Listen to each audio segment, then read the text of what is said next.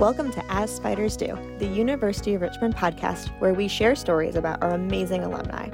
I'm your host, Maggie Johnson, from the class of 2018. And to kick off our show, we're bringing you a live interview with two spiders that you might recognize from the silver screen.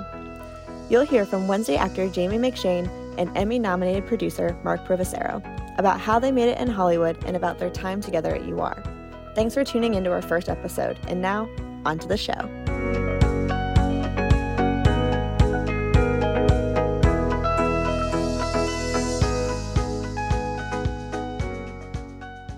Want to welcome you all to our first live episode recording of our brand new alumni podcast, As Spiders Do. I'm so excited to be here with two amazing alums this evening. So I'd like to introduce Jamie McShane and Marc Provissiero. And I'm going to tell you a little bit about them, but we're just so excited to be sharing these stories. So, just to give y'all a little bit of background, you might know them already, but um, Marc is a producer and manager, and he is known for his Gotham Award winning an Emmy nominated show, Pen 15. He's also produced the Universal film Nobody, starring Bob Odenkirk. And then he has a film coming out this June from Sony that's starring Jennifer Lawrence called No Hard Feelings. So I'm sure we're all looking forward to that. And then Jamie McShane is um, currently acting in the Netflix amazing special Wednesday um, as Sheriff Galpin. He's also known for Bloodline. He plays Eric O'Bannon. And in Mank, that stars Gary Oldman, and his character is Shelley Cal. So thank you both so much for being here this evening. Thank you. Yeah, thanks for having us. I would love to start by asking both of you is just simply how did you end up at University of Richmond? Go. I mean, really? Because you're older than I am, so. I thought. One wouldn't know. I was going to go to either Fordham or Rutgers for tennis, and then a buddy of mine in high school just literally on a Wednesday, he's like, "Come on, we're going to go down to Virginia this weekend." I'm like, "All right." Uh, my cousin went to Richmond. He was a year older than I, so we went down. I saw the campus, and I literally just fell in love with the campus and the vibe, and uh, that was it. Um, applied early decision, and uh, they let me in, which was a shocker. And, and what happened with the tennis situation? The tennis is very interesting because I tried out for that was a walk on. I had offers from Fordham, Rutgers, and somewhere else, Scranton. I tried out at Richmond. They put me tied for seventh on the team. I was playing really well for, for me. And they were going to keep 10 to 12 players. And the next day, he cut me. And he said, You don't have the tournament experience, blah, blah, blah. I said, I beat this guy, whatever. And uh, I was pissed. And uh, the next three years, they asked me to play, and I said no. You go. Yeah. So, um, and we've never seen these offers that you got from these other schools, by the way. No, you haven't. You haven't. And there was no money really. Just like, hey, can you come here and play tennis? Right. I I'll send them to you. applied to Richmond uh, at a high school, and I did not get in. I had a lot What's of fun. I, I did not get into Richmond. Right? I didn't think so. Yeah, I had. A, I had a lot of fun in high school, and uh, I did not have good grades. And then I went to a school called Oglethorpe where I played tennis. Um, and I got better grades, and then I transferred into Richmond. And when I got there as a sophomore, the coach, who had heard about me the year before, but he couldn't do anything about my grades, I went to play on the walk-on tournament, and he said, "Why didn't you tell me you had applied to come transfer here as a sophomore?" And um, and uh, I don't know what the implication there was, but anyway, I did the walk-on. I won the walk-on tournament, and uh, you. I didn't see you at You that it? tournament. Yeah, I wasn't in it. and and so I was on the team, and uh, I, I think you go ahead and say what you want to say now. Well, Marc and I have played a lot of tennis out here in California, a lot. These a little bit, uh, these some. Have you ever beaten me in singles? I mean, in doubles, I know. Have you ever beaten me in singles? ever? Ever one set? I know with like in like 21. He made the beat team and I didn't. Yeah. We'll go from there. How'd you end up at Richmond? Just that? Well, no, I got good grades, At and then I walked on. To, I won the Okay. tournament, and I and I But made what the attracted team. you to Richmond? Um, I loved the. Uh, what did I love about it? You know, I was born in New Jersey, and then I lived in Italy, and then I grew up in Atlanta, and so something about like the Mason Dixon line was interesting because I could connect to uh, the Northeast and also I was from the South, and so it seemed like this interesting, perfect blend of culture and geography. And I loved the campus, and it was obviously a very good school. Um, and so those were the things I think that that attracted me. I wasn't allowed to go to a to a, a state school because my dad was convinced I'd flunk out if I went to a party school. and so uh, this that was just that that was the that's that's how it happened. How did y'all reconnect after college? I went to a taping. I had just moved out here, and I went to a, my first comedy show. It was called Titus, and it was you know they tape the live show and they air it later. And uh, I was sitting there with a friend, and I turn around and look, and there's Provo in a freaking suit, standing there like all like he's big shot or something, and he is now. Um, and I was like, Provo, and he's like, you know, what are you doing here? And then I had just moved out, and he was already out here being, um, you were an agent at the time, right? I was an assistant. Yeah. An assistant at an Yeah. agency. hmm And uh, then we just connected and started playing tennis, and uh, consider him one of my closest friends, actually. Not on the court, but other than that, really. No, and I appreciate that you consider me to be a close friend. Thank you. I know it's not mutual.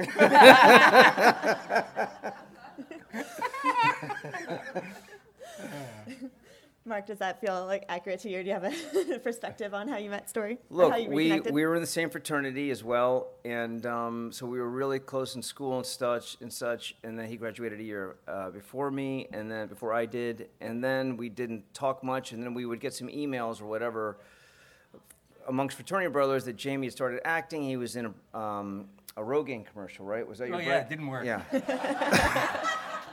I just remembered. Jamie's taking the actor route. He's going for it, and then we saw him on TV in a Rogaine commercial, and which was really cool because no one else was doing that.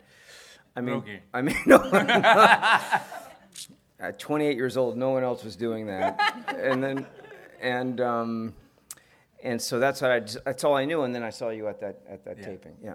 Well, that's fabulous. I, I love just the camaraderie that's still here and that you'll still have. Um, taking y'all back to UR for a minute, um, is there an experience or a person from campus, either each other or someone else, um, that's really impacted you?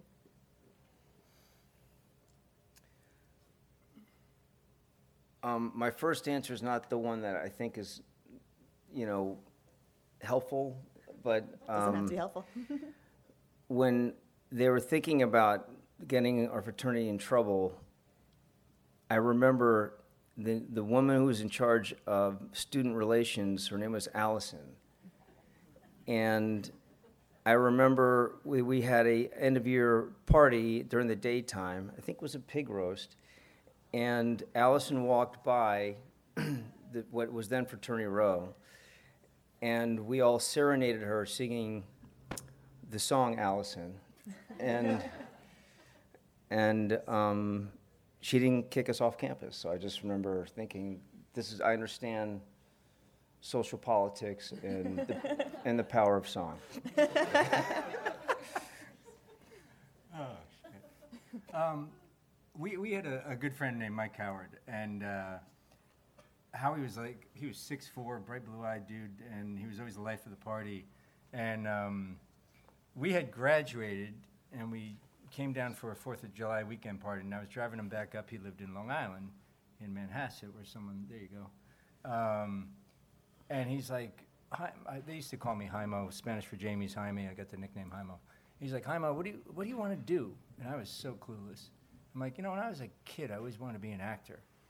And he was like, oh man, that's what I want to do. I want to do that, and da da da da da. And he was always such the life of the party. And I thought, wow, he, he'll he'll make it, you know. And uh, and I think that's what first gave me the thought, since I'd been a little kid, uh, since I'd been about ten, of being like, oh well, there is that, isn't there? Maybe. So I would say Howie at- at some point, yeah. That's wonderful. Thank y'all so much. Um, speaking of kind of how y'all have ended up in your roles now, can you tell us a little bit about that journey from college and maybe not being sure if you wanted to be in this industry, but like what what's that journey been like for each of you? I didn't know that this business existed. I really didn't.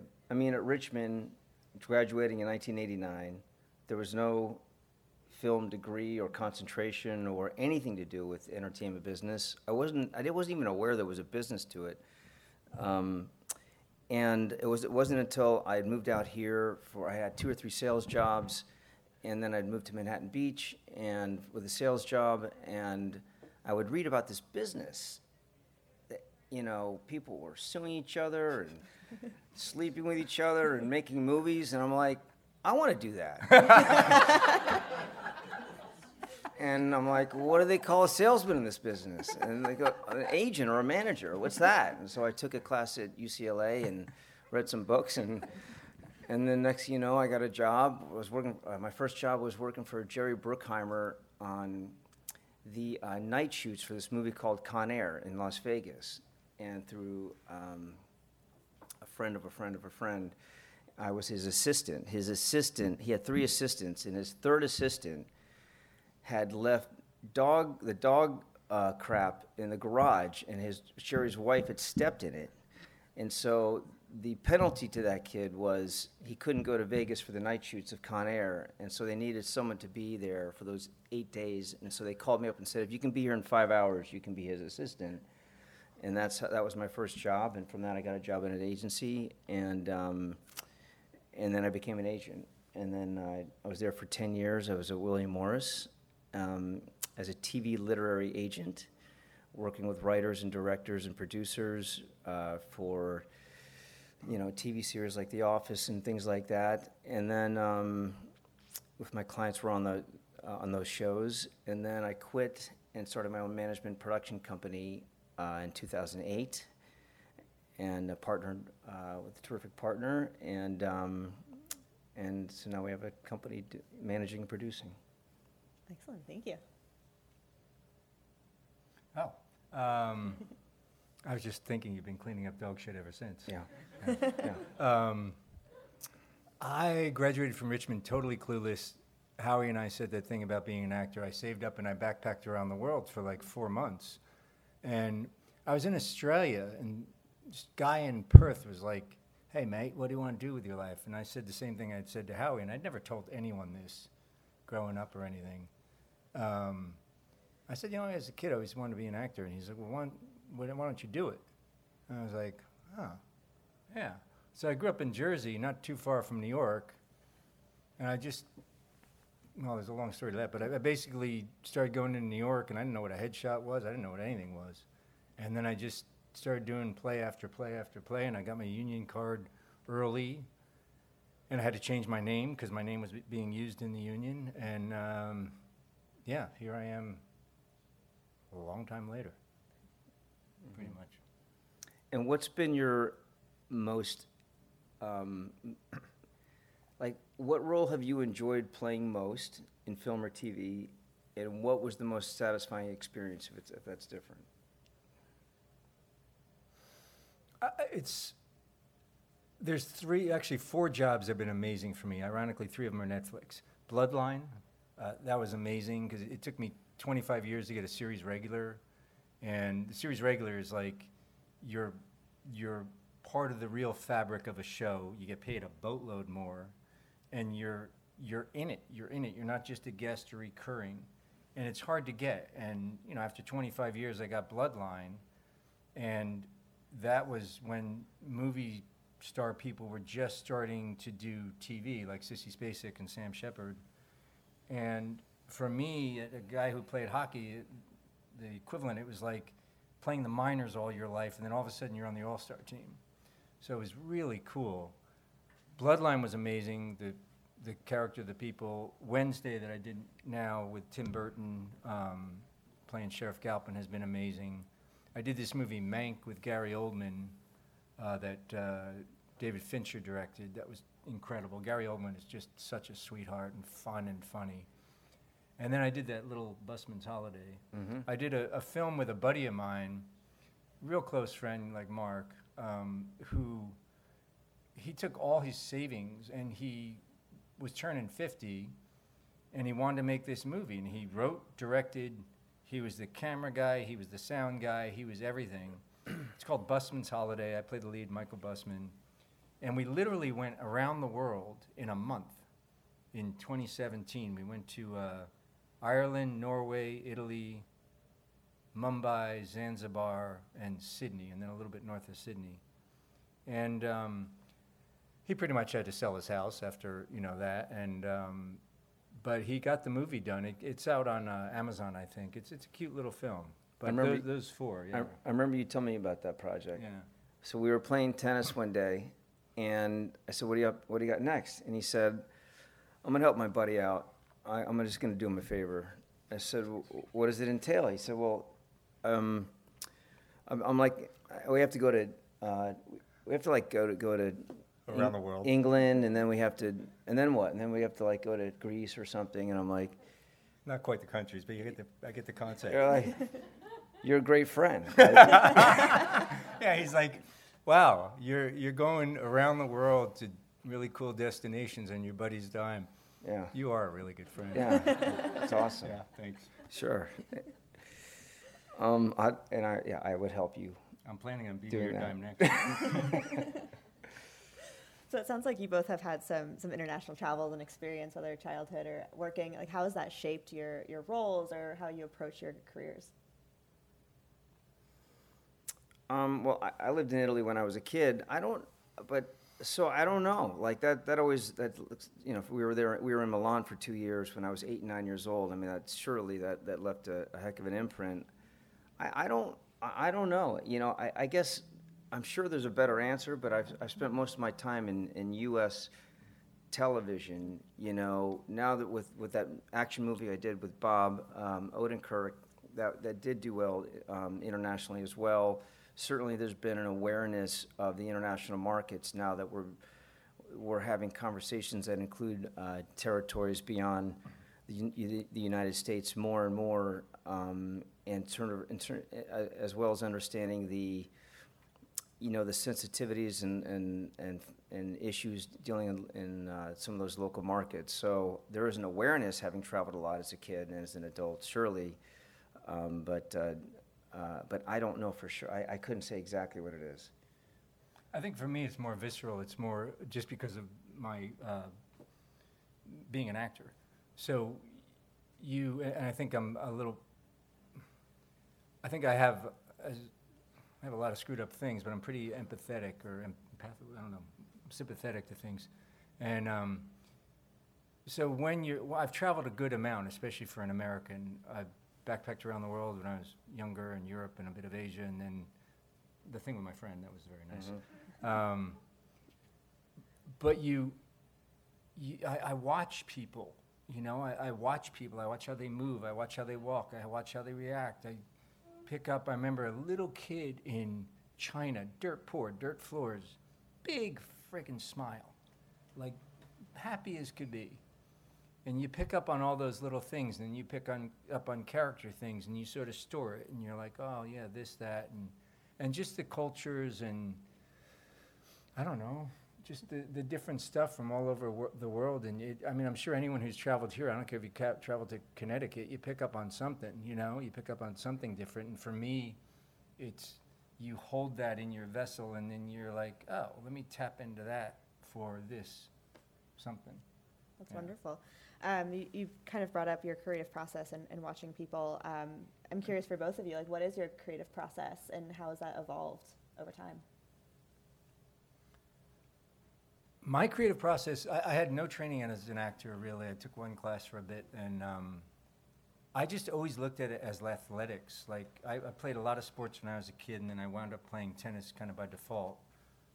Ironic, um, but I always looked at it as athletics. You you either have an innate talent and you work on it, or you're not that good and you just drill yourself till you get good.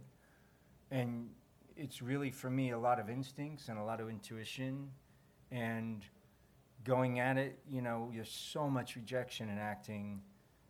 It's constant. And um, it's probably like that for you in, a- in a lot of things with scripts and you know you know getting people jobs and all that. But um, I've just always looked at it as athletics. And then as, th- as things have developed over life you get married I've divorced my you know, one kid has this issue and things happen and people die, and then you sort of take it all in, and then you're like, oh shit, I got so much more to tap into than than I, I had before, and most of it sucks, like the shit I have to tap into, but it's, it's, I can do it. And it, it's at times extremely painful, but it helps my career a lot, so it's sort of a weird seesaw. Um, you know, most of my friends would be very surprised, were very surprised when I became a literary agent because I wasn't necessarily great in English. I was good in math. I think, I mean, I, I did do well in school in certain areas, but not in English. And um, uh, our fraternity brother, Scott Blendo, I remember I'd, I'd made, done, I'd made it in the agency business. I was doing really well. My bosses took me to dinner in New York at Peter Luger's, and, and lived in New Jersey, and he joined us. And we were with my bosses. And I go to the bathroom, and I come back, and uh, one of my one of my bosses looks at me.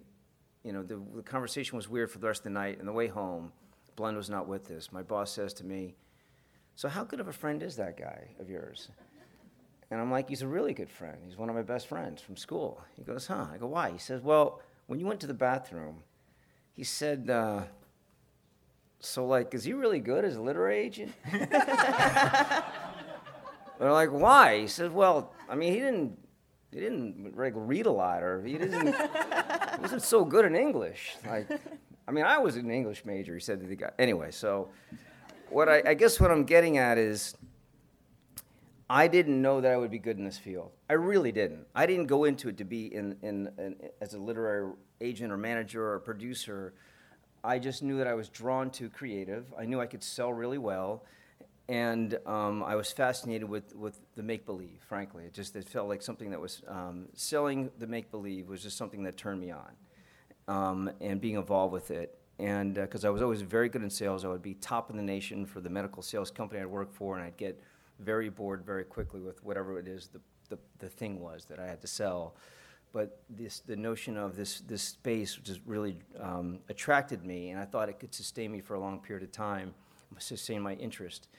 And so as I started those first few years, I was reading truly 500 scripts a year. I was everything that anyone would send me. I would read. I had my my grids. I would figure out what I liked and didn't like, and I, I, I developed a language for what it was about material that, that I was responding to. And so as I developed that muscle, um, I I was able to then turn on to also my, my instincts and have language for what it was that I liked and didn't like and I was right more than I was wrong as I was going through that in, in, selecting clients to represent, and then and then projects. And so the projects that I've been involved with producing since I've started producing in the past ten years um, have been from places where I saw something that, like Pen 15, that no one, you know, some of you may have seen it. A lot of people haven't. It's a spe- specific show. It's on Hulu.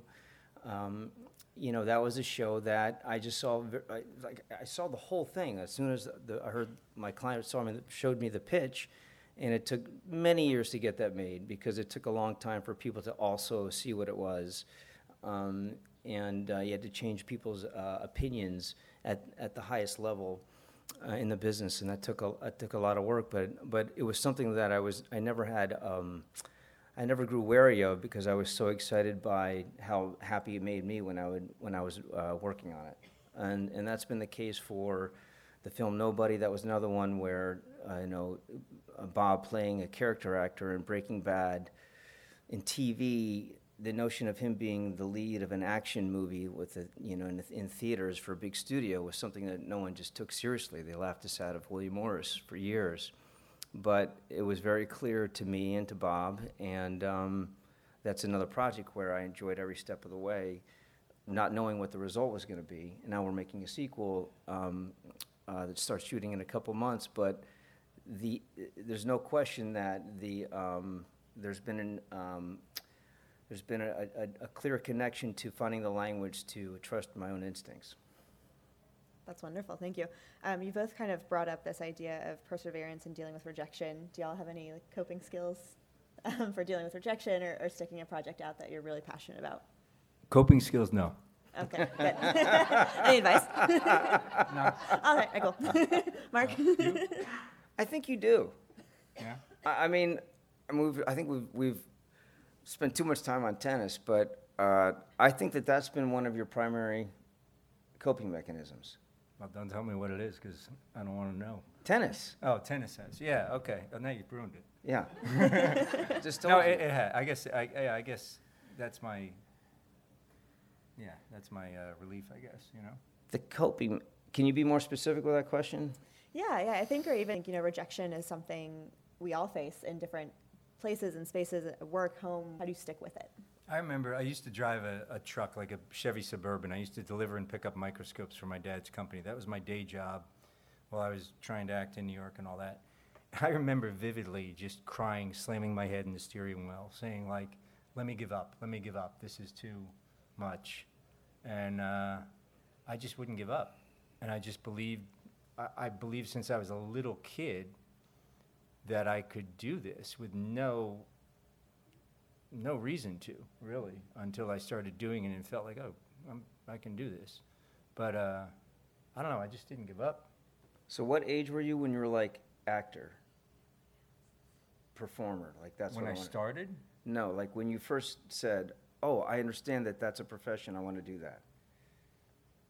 I, was like four or five when I was like my no I, I went and saw the with a couple of my my sisters we saw the animated Robin Hood like you know Disney's animated Robin Hood and I came home and I was like that's what I want to do and I realized it was an animated character and then you know back then there were reruns of I don't know Hogan's Heroes F Troop Addams Family Munsters and you know I Dream of Jeannie and I was like I want to do that but I don't want to be the lead dude I want to be the second dude like I want to be Agarn in F Troop.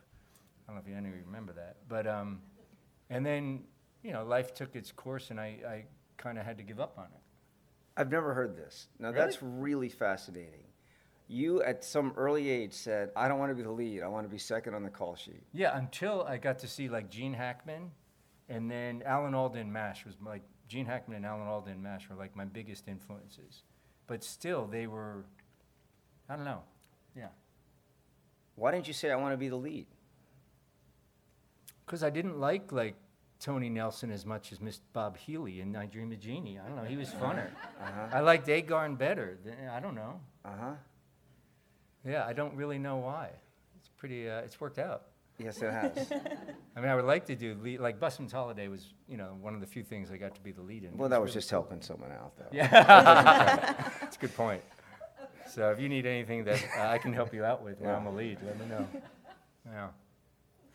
Well, fabulous. Thank you both. Um, I'm curious. I, I feel like I don't know as much about. Um, can you guys go into the specific details about like actor versus producer and manager? Like, what's like a day-to-day work like? Um, and maybe for anyone who might be interested in pursuing a career in either of those fields. I, I was thinking about this today because, from my opinion, okay, we're both on this like marathon journey. Provo's journey is more like every day. That marathon is a steeplechase. Every day he's going, jumping through this. diddle diddle diddle diddle. Me, it's more like I'm just gonna chill here for a while. I'm gonna go play tennis. I'm gonna do. I gotta pick my kids up from school. I gotta make sure I do this and that. And then all of a sudden, it's a sprint. You gotta work. You gotta, you know, you have this role. You have this for this. It's the the line in our business is hurry up and wait, especially for actors. But then when you're in, like you're in, and they say, "All right, Jamie, you're gonna, you know, you're ready in 15 minutes." Well, if you got to be bawling your eyes out in 15 minutes, you got to be ready to do that. And if you get there and the camera's not right, and the wind is not right, and the sun is not right, and the earth's not revolving right, you got to wait. And just when they say go, you go. But so for me, it's like I may not work for a while, and then all of a sudden it's boom. Where a year, it's constant, right? It is you. constant. Yeah. It is constant. For, um, yeah, I think that's accurate. It's, you know, my, I, my situation probably aligns with most people's. It's all the time. And, um, and so a manager producer day is, um, I've probably had to read a script the night before, that morning. Now that I live 45 minutes from the office, there's this app where I can listen to a script. It translates the script uh, immediately, and so I'll listen to a script on the way into the office. Um, there are notes calls, there are uh, development meetings, there's project meetings. The script has been turned in. We're going to get notes from FX. There's a new writer we're meeting with to, to uh, sign on to write a project for us. There's signing a new client. There's um, and you know we have a company. I have nine managers, and so where there's a lot of organization of information. So de- you know development meetings talking about our grid of projects that in film and TV that are in various stages from production to just selling it. And, um, and then there's going to be a lunch, you know, every day with an executive or someone. So it's, uh, it's a, yes, it's a, a lot of different things packed into the day for manager reasons, overseeing the managers and then producing. And then you have a lot more social commitments, like, oh, you have a dinner with so-and-so, you have to go to this party, you have to go to this thing. I mean, you have a lot of that, right? Don't you? No, I don't get invited. Do you want to go though? Depends. You don't invite me. I did ask Jamie to be in one movie that I made, that he rejected me on. I it. did not. I did not. I was doing Bloodline at the time. I fought very hard to, to get in it, and they just couldn't work out the dates for me to be in it. So, if that's the reason you haven't called me for anything else, I'm going to take a moment and say that your work in Bloodline was absolutely incredible. thank you. Thank. Absolutely Appreciate incredible. Thank you. Appreciate it. Awesome. We had a, a, a guest submit a question, and I think it was directed at you, Jamie, but I'm going to flip it a little bit. And the question was, what do you like about working um, kind of in the dark side of projects or like darker material? But I know, Marc, you, you do a lot of comedy, so um, I'm going to reframe it a little bit and just ask, you know, like what draws you to either like the light or the dark or like comedy or something like Wednesday? It's a little bit darker. Honestly, I, I haven't had a lot of choices until recently. Like, I mean, it's literally what what came up over the years, and I don't know things that happened to me growing up and different things, and, and the way I don't let things go. I guess I was able to bring. Thank you. I was able to bring um, basically damaged guys with a lot of emotion to camera with a believability that was a little, I don't know, more accepted than some other people. And that became what I started making a living on. And then uh, comedy has rarely ever just come my way. I mean, I love Wednesday for many reasons, but it's also a little tongue in cheek. So it's not that I choose the dark stuff, it's just that's what's come my way. And I've got kids I got to pay for and this and that. And I just haven't had a choice. And I've been very fortunate that like I remember an actor a couple months back. He's like, "Dude, how do you choose your projects? You, you know, you got Bloodline, you got this and that." I'm like, "I didn't choose anything. It's just my I have really good representation, and this this is what came along, and you know, someone like him in the position to hire me hired me. So I mean, you know." Comedy would be fun to do. I'd love to do lighter stuff. It just doesn't come my way by, you know, doesn't come by my way as much. And you? my one of my mentors said back when TV was very simple, is either one hour dramas or half hour comedies. He said, I'd rather read a half hour script than a one hour script. and I'd rather laugh than feel shitty. so that was like a North Star for me.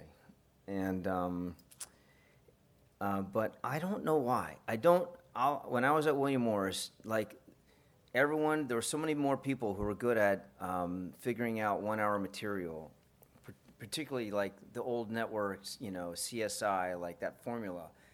Of all those shows seemed to have a similar formula, and that bored me to no end. And um, but I had a more success discerning um, comedy on the page than my colleagues. I don't know why. I really don't know why.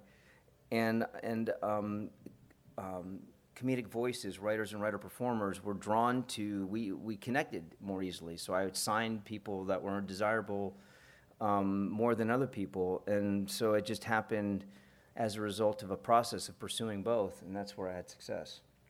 It's so ironic because I'm so much funnier than you are. I know it. I know it. I, I, I'm telling you, I think there, you, you should be in comedy more. I'm telling you. You, you, you turn me down. What's the relationship um, for you guys between like a, a manager and a producer and an actor? Kind of like how much do y'all work together? Um, how much do your jobs intersect?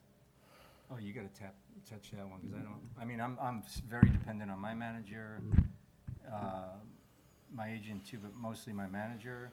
And producers, you know, it's if you get to know someone and, you know, they like you and they bring you back for stuff, but I don't, I don't, you know, I'm not tight with that many. Mm-hmm. You know, it's two different jobs. So as a manager, it's it's a very it's a very uh, important, intimate relationship with, with the client. Like you hear Jamie talk about his his manager quite a bit. He references even more than his agent. You have a terrific agent, I know, but the manager uh, client relationship is more like a partnership. A manager is a ten percent partner in the business of, you know, the client, the writer or the actor. Um, the agent, this is generally speaking, there are of course exceptions. The agent is, it's more of a transactional relationship. An agent has many more clients than a manager. An agent has, let's say, 80 clients and 20 of them need a job right now. So they need to bring an offer to that client, give that, get, make sure that client takes the offer so they can get to the next 19 clients that need a job. The manager, um, you know, talks to the client about the job that came in and says, does this make sense? Is this part of the plan we talked about? Is this going to get us to where we want to go in five years? And if the answer is no, then the manager has to go back to that agent and say, sorry, I don't care who else you have to worry about, bring us a new offer. And so one is a little bit more transactional, one is a little bit more, um, you know, guidance counselor, shrink, uh, partner, friend uh, as a dynamic. Does that, Yeah. track? Yeah. And then as a producer, with actors, it's uh, it depends on the actor. depends on the actor. Um, but uh, give me a shot, coach. no, it's professional. It's really professional, actually. You know, the the, the TV set, the TV uh, um, stage or the or the film production. It's a it is it's um, it's almost more like a workplace environment. Every you know, it's just a professional en- environment. The actor has, I think Jamie just described so well the job at hand, the indescribable job at hand, to emote in so authentic a way at the drop of a hat, whenever it is that everything lines up, that you have that the, that the director says um, action, that we just we just make sure that that person is getting the support uh, that they need, and so that they can actually concentrate on the gig. That's a good way to put it. Great. Awesome. Well, thank you guys. Um, I have just a couple of questions to wrap up with. Um, but my first one is kind of, you know, you guys have talked about kind of your journey post graduation to where you are now. But looking back to when you were a student at UR, like, do you think your student self would be surprised about where you are? Yes. Yeah, I just, I'd given up on, you know, like at the age of, I don't know, 11, stuff had happened, and I was just like, all right, everyone wants to be either a, you know, actor, pro athlete, or rock star or something. and It just, it doesn't happen, and you, you know, you do something else. And then I took, like, like your test you took that said you wanted to be a, an actor. Um, you know, you took one of those in high school, and it was like, oh, you're good in advertising. So I was like, all right, I guess I'll do advertising. And then I yeah. So here I am. Excellent. Thank you. Um, what would you all consider to be your greatest achievement, either in your career or just in life, personal? Just like, what's the one thing that sticks out to you? I mean, as lousy as I think I am at it, I'm being a dad is is pretty amazing. Um, I would say that would be the first, um, and then just, you know, I, I was reading today. I think it's two percent of actors make a living like worldwide. Wow. And I've, you know, knock on wood, been in that category for uh, for a bit now, and um, hoping to stay there. But that's, you know, to to be like a, a four or five year old kid and have this dream, and then totally give up on the dream because of why, what life hits you with, and then, you know, some dude in Australia says, "Hey, mate," and you pursue it, and it takes, you know, 12 years of pursuing and getting turned down before you start making enough to get by. And it took me like 12 years to get an agent. And then, you know, to be here and like, wow, I'm, you know, I just worked for Tim Burton and this show's a hit and I did Bloodline and whatever, yeah. Um, I, I- I feel, I mean, I feel that way about what you've done. It's unbelievable. Thanks. I mean, so few people get to do this as an actual profession and be able to raise a family doing it. It's really incredible. Thanks, man. Uh, the thing, what was it? What am I most proud of? Me. Yeah, greatest achievement. Jamie. Jamie, beating Jamie in doubles. um, uh, having an incredible marriage uh, to my wife, who's sitting over there, sitting over there, and uh, being uh, the best father I can be easily. Those are the things that I'm most proud of. Um, uh, you know, professionally, going through the journey that, that has that I've shared a little bit about to find the thing that I love doing, and then being able to have a um, a career doing it um, has is, has been rewarding. Excellent. Well, thank you both so much. My, my final question for you, and this is something I ask all of my guests, um, but what does it mean to be a Richmond Spider? You got to take that first. I, I love that question. I've never thought about that. You know, Richmond. Look, Richmond is a different place than when we went there. Let's face it. Okay. I never would have gotten in a year later. No, certainly I, I think we all, I think a lot of us with gray hair uh, uh, know this to be the case. Um,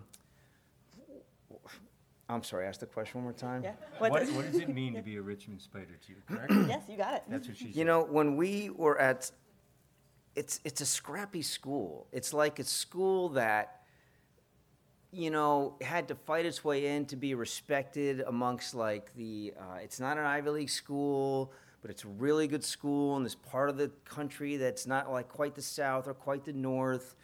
Um, you know, we have such a beautiful uh, uh, campus and the, the schools and the, and the departments are just so impressive. I was a psych major. It's an excellent department. I remember that. Um, so uh, it, there's sort of like scrappy. It's for Tenac- some reason. tenacity yeah, was the first thing that to came to my head, but I thought you'd come up with something better, but you didn't. But furthermore, furthermore, when we were there, Richmond made it to the Sweet 16. yeah, Dick Tarrant was the coach, Yeah. and Kenny Atkinson was the starting point guard. yeah, yeah, yeah. and um, we scraped and clawed our way into the Sweet 16, and we were the Cinderella story, and so that sort of has left an indelible mark on us, um, and so maybe that's why we associate Richmond with that. Yeah, I like Richmond was such a small, beautiful school, and uh, I don't know. You, you knew people. You didn't feel lost. I don't know. I, I guess tenacity would be the best word to sum it up for me. Beautiful. You? Oh, God, oh, no. Not easy being oh, on the spot, gosh, is no, no one's ever turned it back on me before. Um, and I always love, like, everyone always has that same reaction. I have to, like, take a moment. And I'm like, yes, like, I'm waiting for it. And thank you for giving me that same experience. Um, I would agree. Like, I think, you know, Richmond's a special place. I think when I graduated, I graduated in 2018. Um, all of my peers in my first job, like, nobody had a college experience like I did. Um, and it's that community and it's that space where you can try anything and do anything. And I think it's scrappy and tenacious is like such a good phrase for what it means to be a Richmond Spider. And I think, I think we're dreamers. I think we're doers. I think we're, we're, we're people who tackle things and we pursue the potentially impossible. And if we fail, that's great and we learn, but so often we soar. Um, Wow, I think it's a really cool place. I like it. that was good. Oh, thank you. Thank you. We'll invite you back. Oh, excellent. Fabulous. Well, thank you both so much for your, your time. Thank you to our amazing audience for being here and piloting this with us. Thanks Um, everyone for yeah, coming. Thank I- it's really uh, it's such an honor to get asked to go to anything like this, and everyone thinks, oh, you go to these parties all the time, you go to this and that, and I don't. I mean, I, I don't get invited to that much, but uh, shut up. um, so it's really no, it's an honor, and I appreciate it, and thanks for showing up. Thank you all.